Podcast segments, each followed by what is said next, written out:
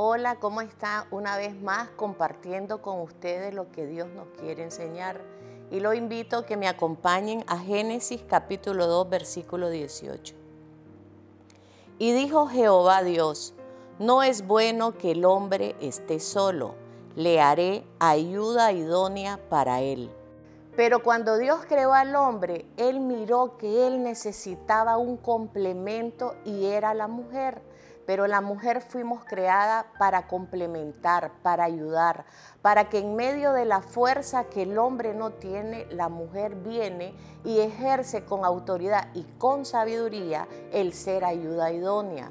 El mundo ha cambiado y ha dicho que el complemento de la mujer es que la mujer sea igual que el hombre. Las mujeres no podemos ser igual que los hombres. Nosotras somos un complemento de bendición en nuestra familia como esposa, como madre, como hija. Nosotras no competimos con nuestro esposo, nosotras lo complementamos. Por eso es la palabra ayuda idónea. Nosotras fuimos creadas para asumir distintas responsabilidades dentro de una gran familia. Por eso la parte de ser ayuda idónea nos encamina a una gran bendición. Las características principales de ser ayuda idónea es ser una mujer temerosa a Dios.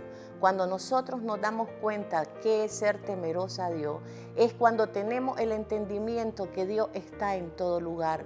Nosotros no podemos solamente creer que Dios está en un determinado lugar.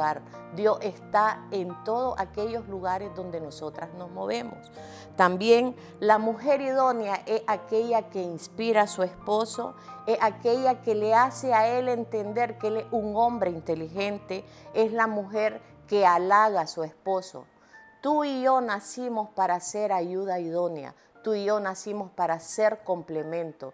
Tú y yo vamos a encaminar a nuestra familia hacia la bendición que tiene preparada Dios para cada uno de todas las familias de esta tierra. Que el Señor te bendiga.